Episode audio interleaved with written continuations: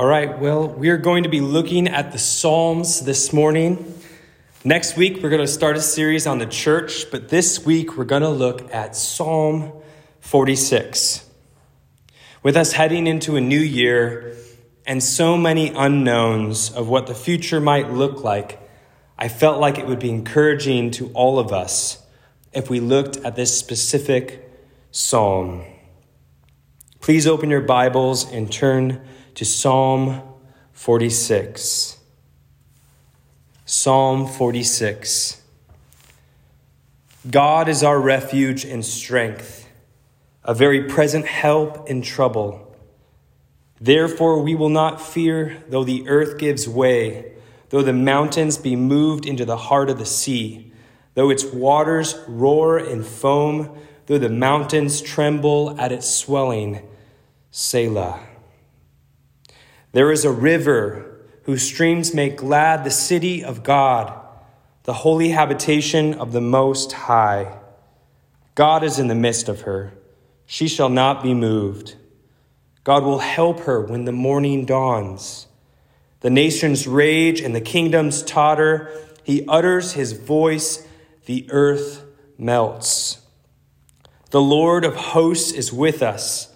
The God of Jacob is our fortress. Selah. Come behold the works of the Lord, how he has brought desolations on the earth. He makes wars cease to the end of the earth. He breaks the bow and shatters the spear. He burns the chariots with fire. Be still and know that I am God. I will be exalted among the nations. I will be exalted in the earth.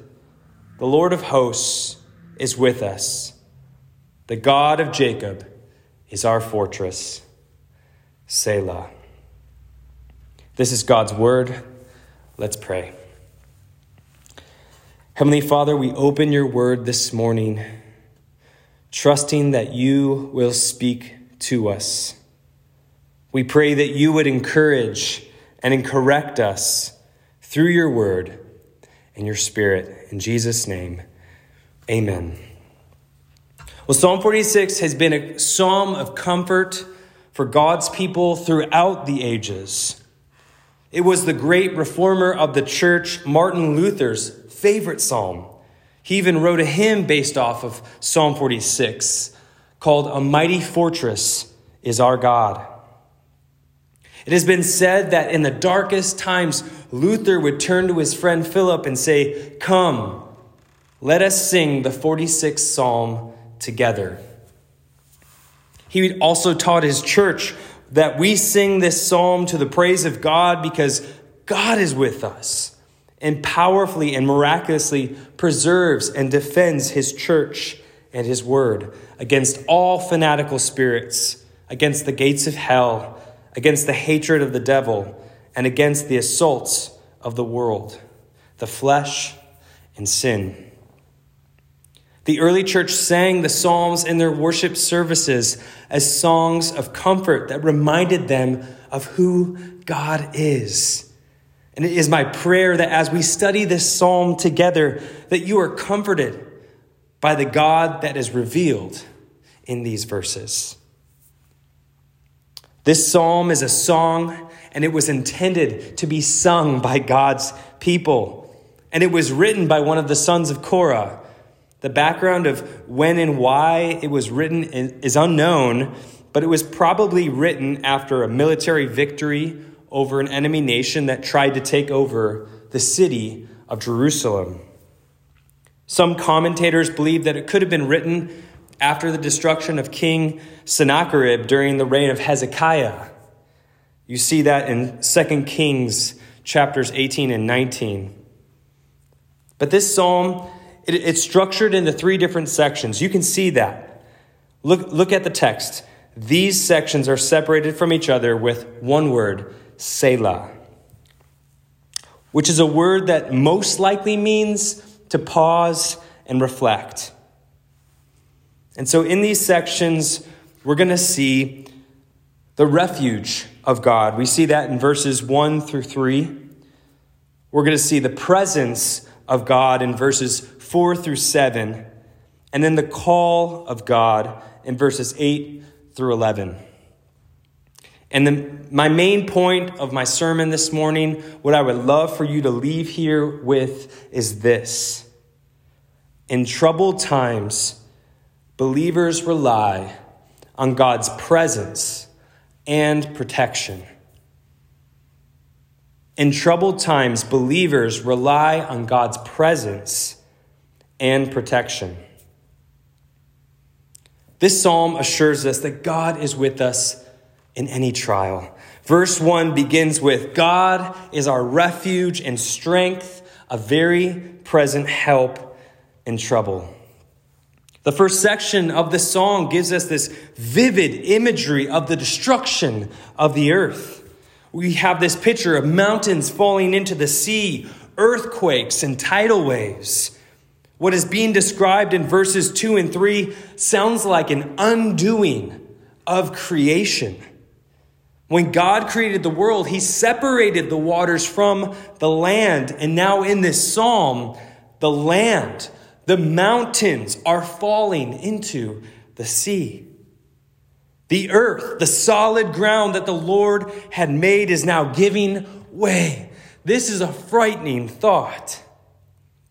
And due to the age that we live in, we can almost picture what this could look and feel like because of the movies that we've seen and the TV shows that we've watched. This scene reminds me of the movie 2012, which is one of those apocalyptic, end of the world type movies. The special effects that they use in this film bring about so much intensity. There are scenes where the city of Los Angeles gets hit by a giant earthquake and then is swallowed up by the ocean. There's volcanic eruptions all over the globe, and then eventually this mega tsunami covers the whole world. The effects to use made used to make this film make the unbelievable seem believable. And so thinking about being in a situation where everything that you think is safe starts to crumble around you is frightening. And here, the writer of this psalm says that when things like this happen in our lives, when things that we thought were safe start to crumble all around us, we should remember that God is our refuge and strength. The confidence of this psalmist comes from his theology. His confidence doesn't come from the situation or the circumstance that he's in because the circumstance is what is crumbling around him. His confidence comes from his theology. Theology simply means the study of God. But a better de- definition of this is theology is the application of the Word of God by persons to all areas of life. And so, theology is where we take God word and we apply it to all areas of our lives. His confidence comes from what he believes to be true. And so, what are those things that he believes to be true? Well, number one, God is our refuge. Here, the psalmist is saying that God is the one whom his people will find protection and stability. Here in the Midwest, one of the biggest natural threats that we have are tornadoes. And when we hear of the possibility of a tornado and the sirens start going off, what do we do? We seek shelter. We look for a place of refuge. And that's normally in the lowest level of our homes, away from windows. Some are even privileged to have underground tornado shelters. And in these places, in these places of refuge, we feel safe. We feel protected. The psalmist is encouraging us to be reminded that God is the refuge of the Christian. But if we're honest, when life gets hard, When stresses come our way, when things get out of control, we often run to a false refuge. When life is stressful, we find comfort in things like food, in drinking, in binge watching TV shows. We run to our false refuges. We find refuge in our wealth. Some of us find refuge in our own strength. When things get out of control, we run to things that we can control, another false refuge. When we lose or we fail at something, we look to a false refuge to make us feel significant. We turn the good gifts that the Lord has given us into idols, and we must repent. In the moment, these things seems like they will give us the answer. And if maybe maybe some of us are a little bit more honest, we actually know that they're not going to give us the answer. We know it's only temporary relief, but we still run to that false refuge. There is only one true refuge, and that is God Himself. He not only is our refuge, but He also is our strength. When trials and difficulties come our way, we sometimes feel weak and unable to face whatever is before us. But God is our strength. All our strength is in Him, and all our strength comes from Him. God is our strength, and He's a very present help in trouble. When trouble comes, when we are faced with circumstances that we can never imagine that we would have to go through, God is with us. He's immediately present and available to his people. When you have no words to express because the pain is so unbearable, God is very present and ready to help. Our God is not a distant God. He is a very present God. He is close and He provides help when we need it. And so, friends, He is the one to run to, He is the one to cling to. He is the one who will give you strength and the one who will deliver you.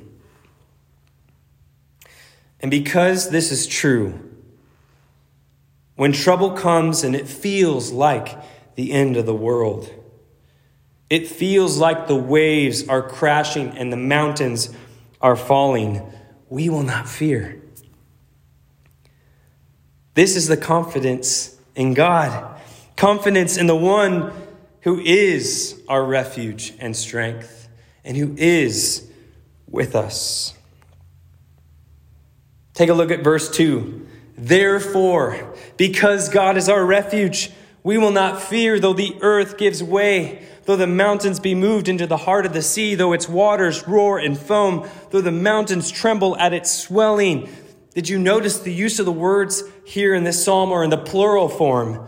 Our, we. God is our refuge.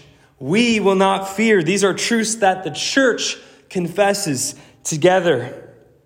And so, even if the world as we know it starts to come undone, even if things in our lives in which we thought were unshakable start to shake, we have no reason to fear. God is with us, God is in control. He is our refuge. But this doesn't mean that we push our emotions down and act as if the troubles in our lives are not happening. It means that we face that trial head on, knowing it's going to hurt, knowing we're going to feel uncomfortable and we're going to feel weak. But we face it trusting in our God who has promised to be a refuge and strength. And God will answer. And God will use these difficulties and trials that He sends our way for our good and for His glory. And as a testimony to the watching world.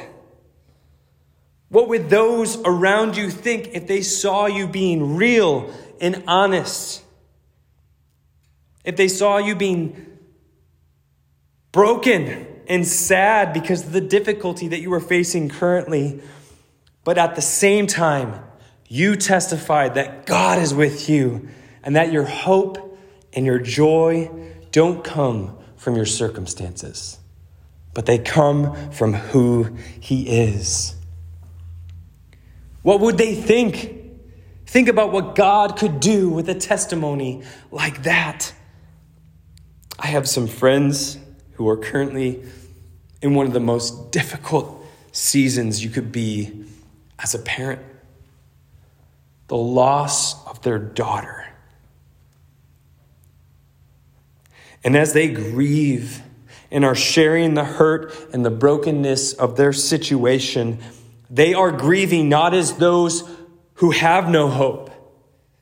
They are reaching through their pain and clinging on to a greater and richer reality. By faith, they are trusting that their daughter is with the Lord in glory and are now seeking to glorify God as the ground beneath them gives way. God is their refuge and strength. I can see it, and so can the watching world around them. So we have seen that God is a refuge to his people. Now take a look at verses 4 through 7. Here the psalmist directs our attention to the city of God. Our focus is directed up to be reminded of the presence of God in the midst of his people. Look at verse 4. It says, there is a river whose streams make glad the city of God, the holy habitation of the Most High. God is in the midst of her. She shall not be moved. God will help her when the morning dawns.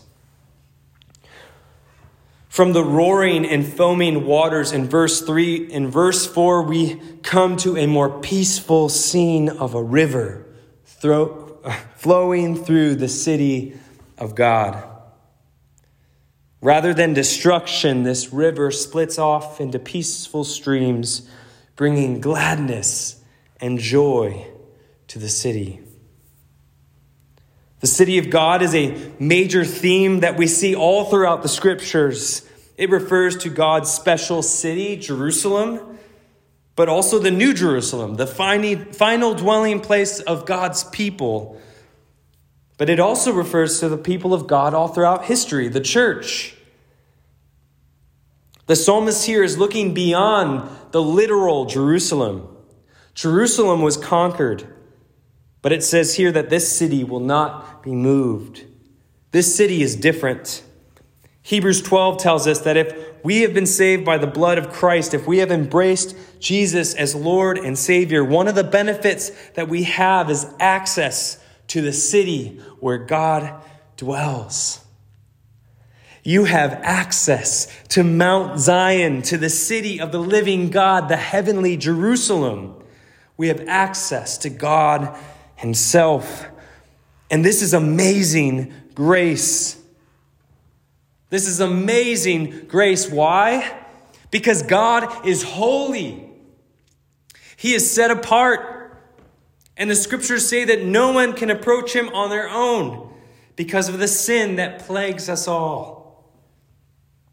But the good news of the gospel is that God has overcome this problem of separation between him being holy and us in our sin.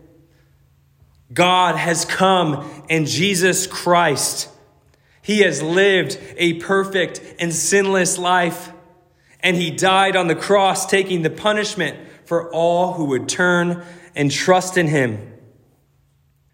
Because of what Jesus has done, those who believe in him have access to God, and God is with them. As Christians, we are citizens of this city. Through our union with Jesus while we live here on earth facing all sorts of evils. Through faith in Jesus, we have access to the city and safety is provided. The psalmist is helping us look up to be reminded of the city in which we belong. The people of God are protected by a powerful God who brings joy. There isn't a river that goes through Jerusalem currently. And so we are probably meant to notice this and be directed to a different kind of river. The psalmist isn't talking about geography of the earthly Jerusalem, but of God's presence with the church all throughout history.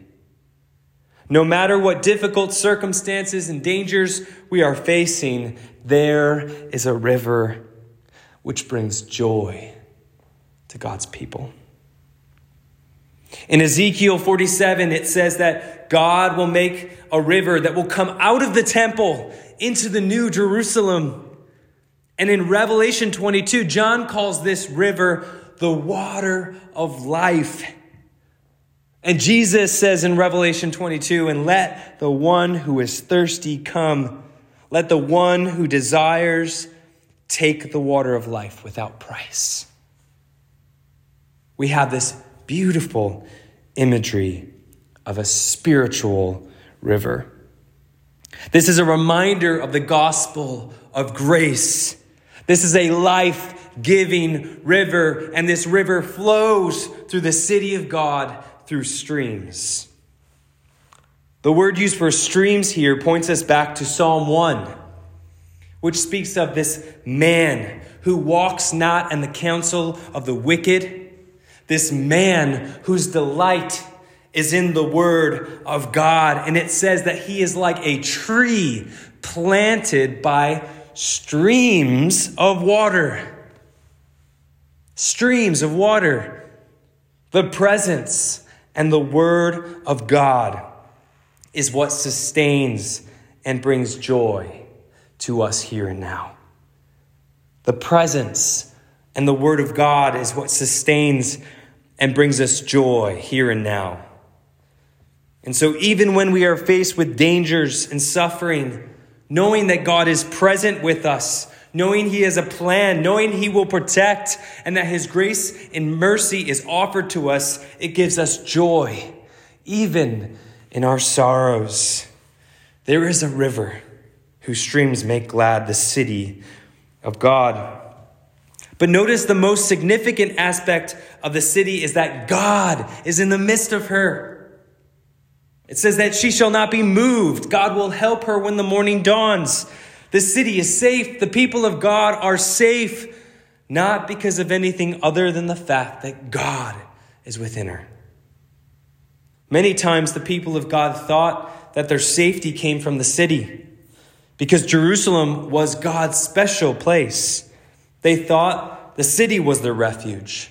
They thought that the temple was their refuge, but that's not the case. Jerusalem was overthrown, the temple was destroyed. The people of God forgot who their true refuge was. They forgot that their security was in God alone.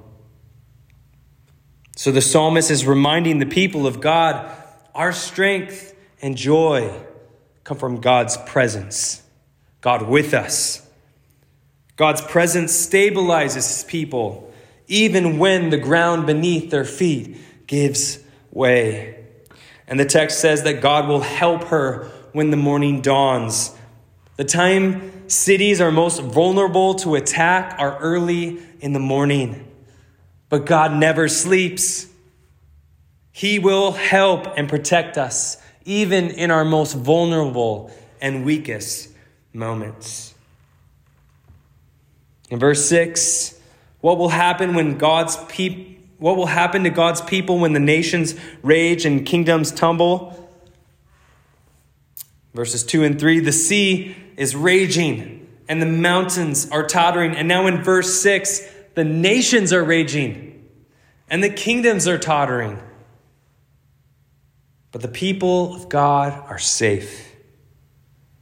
Take a look at the power of God in this verse. In verse 6, he utters his voice and the earth melts.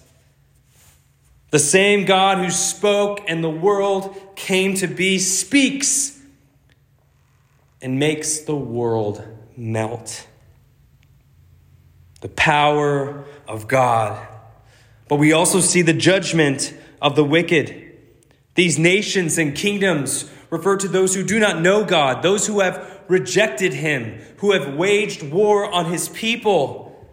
God is all powerful and protects His people from their enemies. He speaks, and the earth melts. This should give us hope now and hope as we look forward to when the city of God will come physically on this earth.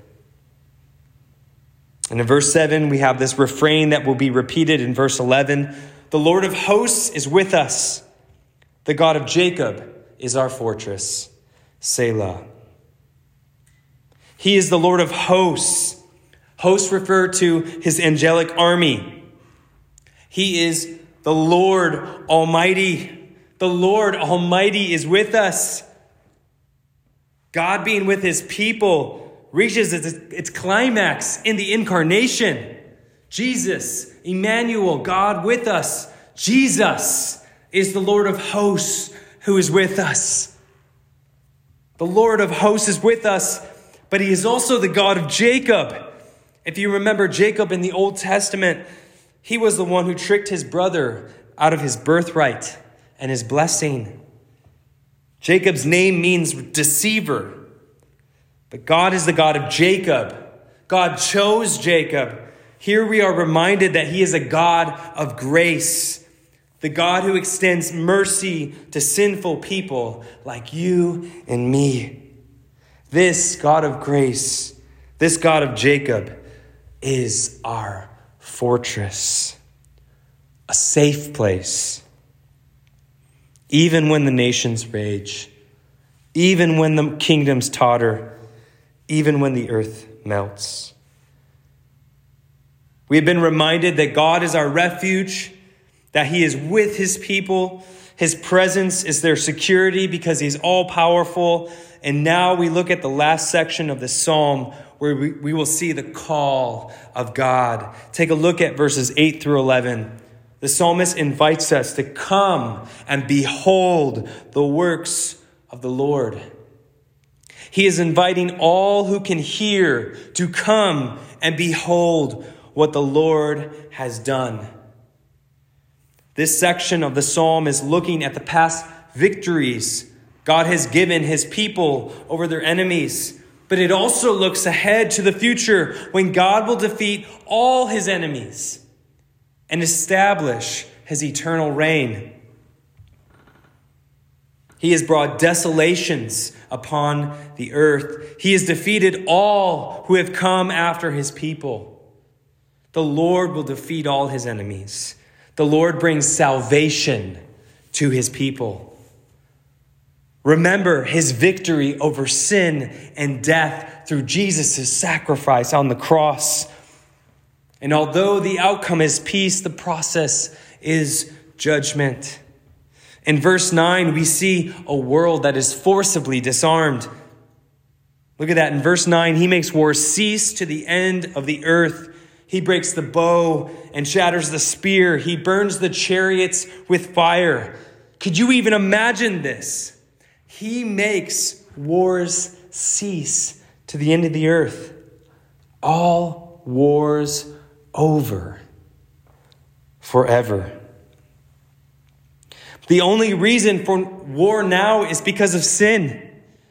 War and the violent outcomes of it are not a part of the world that God intends, but one day He will bring an end to war forever.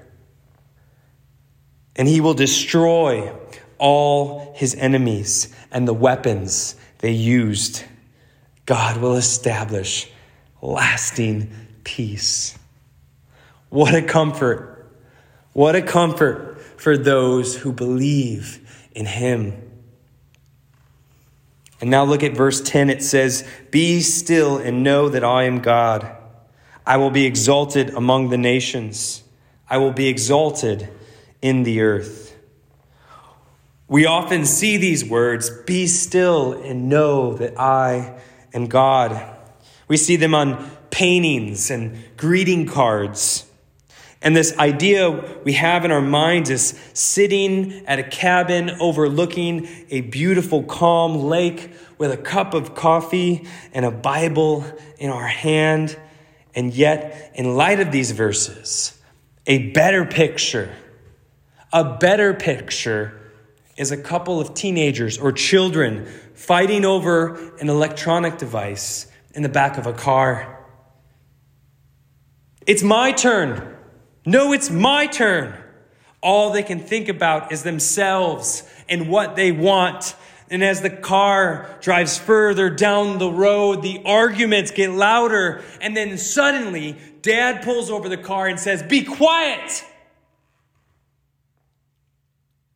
Be still is not a whisper. God is saying, Cease and desist now. Lay down your arms. This is a rebuke. It's first and foremost a rebuke to the nations, but it's also a, a, rebuke to God's people. He's rebuking the nations, letting them know that the fact that they are coming after God's people, they're actually coming after Him. And He is saying to them, Be still and know that I am God. All your raging has been in vain. It's over. I will be exalted over the nations and in the earth. It's over. It's a rebuke to the nations, but it's also a gentle rebuke to God's people. Because when the mountains are crashing into the sea and the world, the flesh, and the devil are coming after us, we often run to that false refuge. And God is telling us be still, stop worrying, and start trusting. Be still and know that I am God. No. This isn't factual knowledge. God is saying, I want you to know me. I want you to see and love what you see. Trust me. Know that I am God. This psalm is teaching us that we need to learn how to have God as a refuge in our lives at every moment. Whether the world around us is falling apart, whether the nations and politics seek to come after God's people, no matter what trials may come into our lives, big or small, God is our refuge. We need to learn to trust Him and Him alone. We must learn to see God as a place of safety. Because seasons of life are going to come and they will not be easy. Whether it's the loss of a loved one, a loss of financial security, maybe your health could decline, you could lose your job, or, or just a change of circumstances. And when that bottom drops out from underneath you, He is the only safe place. He will provide the strength to endure the trial. His presence in the midst of the trial will bring you joy in the midst of your sorrow. And ultimately, He will bring an end to violence and war. He will establish peace. He is a stronghold into which we can flee and a source of strength by which we can face the uncertain future. The Lord of hosts is with us. The God of Jacob is our fortress. The Lord Almighty is with us. He is with us individually and corporately as the church. He is our refuge and strength. This is the hope of the Christian. And so the question I give you this morning is this Is the God of Jacob your God? Have you turned from your sins and trusted in Jesus? Until you know that, you have every reason to fear the storms that will surely come your way.